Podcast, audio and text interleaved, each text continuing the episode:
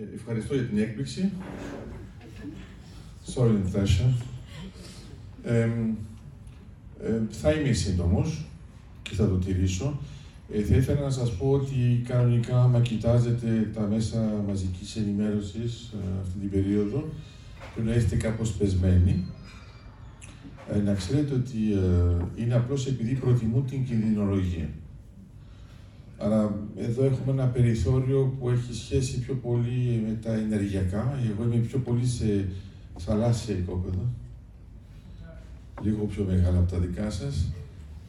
Έχετε 13 πάνω στην Κύπρο.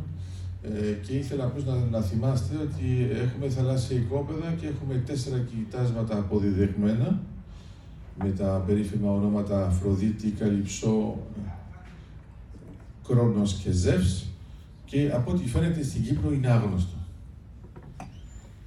Άρα φαντάζομαι ότι μερικοί από εσάς θα πιστέψουν ότι θα έχουμε φυσικό αέριο μόνο όταν θα έρχεται στην κατοικία τους και ακόμα θα αναρωτούνται αν είναι ενωθευμένο. Ε, στο ενδιάμεσο όμως όλη η Ευρώπη το πιστεύει και ε, ο, τον Αύγουστο ήμουν στην Ιρλανδία και άκουγα στην Ιρλανδία πράγματα για ε, καλά για την Κύπρο.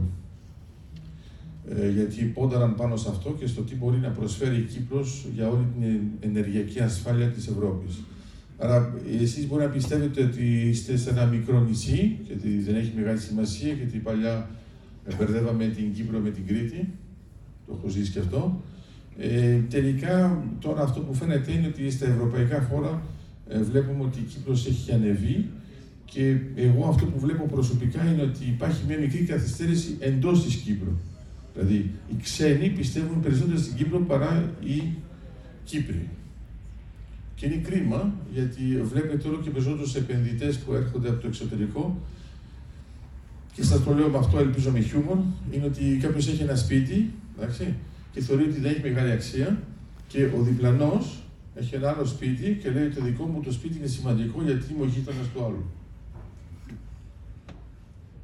Ε, και έχουμε καταντήσει να είμαστε έτσι, αλλά προσπαθώ να σας πω ότι ο συντονισμός με εταιρείες όπως είναι η Total, η Eni και η ExxonMobil ε, δεν έρχονται εδώ επειδή είναι φιλανθρωπικά ιδρύματα. Έρχονται εδώ γιατί θα κάνουν μεγάλες business, πολύ μεγαλύτερες από ό,τι πιστεύετε και ε, για όσους ξέρουν, επειδή άκουσα και για 0,5 billion, άρα είναι μερικοί που ξέρουν τουλάχιστον αυτά τα πράγματα, ε, αυτές οι εταιρείες δεν μετακινούνται μόνο και για, για να πούν ότι κάνουν γεωτρήσεις. Ε, κοιτάζουν ακόμα το τζίρο που έχουν, το κόστος που έχουν και να ξέρετε ότι αυτές οι μεγάλες εταιρείες μερικές φορές βρίσκουν κοίτασμα και το πουλάνε γιατί δεν αξίζει για την εταιρεία να το πουλήσουν. Ενώ να το κάνουν μεγαλύτερη επένδυση πάνω σε αυτό. Δεν θα έχουν αρκετό τζίρο. Άρα το γεγονός ότι έρχονται εδώ στην Κύπρο και το κάνουν αυτό και συνεχίζουν και μάλιστα συντονισμένα με την Ελλάδα. Δηλαδή η ExxonMobil είναι και στην Ελλάδα. Την ώρα που σας μιλάω, κάνουμε σεισμικά δεδομένα κοντά στην Κρήτη και στην Πελοπόννησο. Όλα αυτά είναι στον άξονα του αγωγού Ισμέτ. Δεν θέλω να σας κάνω ερωτήσεις του τύπου αν πιστεύετε αν ο αγωγός Ισμέτ θα γίνει. Σας λέω απλώς ότι θα γίνει, ακόμα και αν δεν το πιστεύετε. Και δεν είναι καν θέμα της Κύπρου, είναι θέμα πια της Ευρώπης. Αλλά από τη στιγμή λοιπόν που θα υπάρχει ένας αγωγός που θα είναι έτοιμος το 2025 και δεν θα έχουμε καμία εξάρτηση από τη Ρωσία το 2027, είναι καλό ε, στα αυτά τα ελάχιστα χρόνια που έχετε να ενημερωθείτε πιο καλά για να μπορείτε να μπείτε σε μια άλλη νοοτροπία, σε ένα άλλο mood. Ε, το μέλλον θα είναι φωτεινό και αν δεν το βλέπετε είναι απλώς ότι επειδή έχει πολύ φως. Να είστε καλά. Thanks,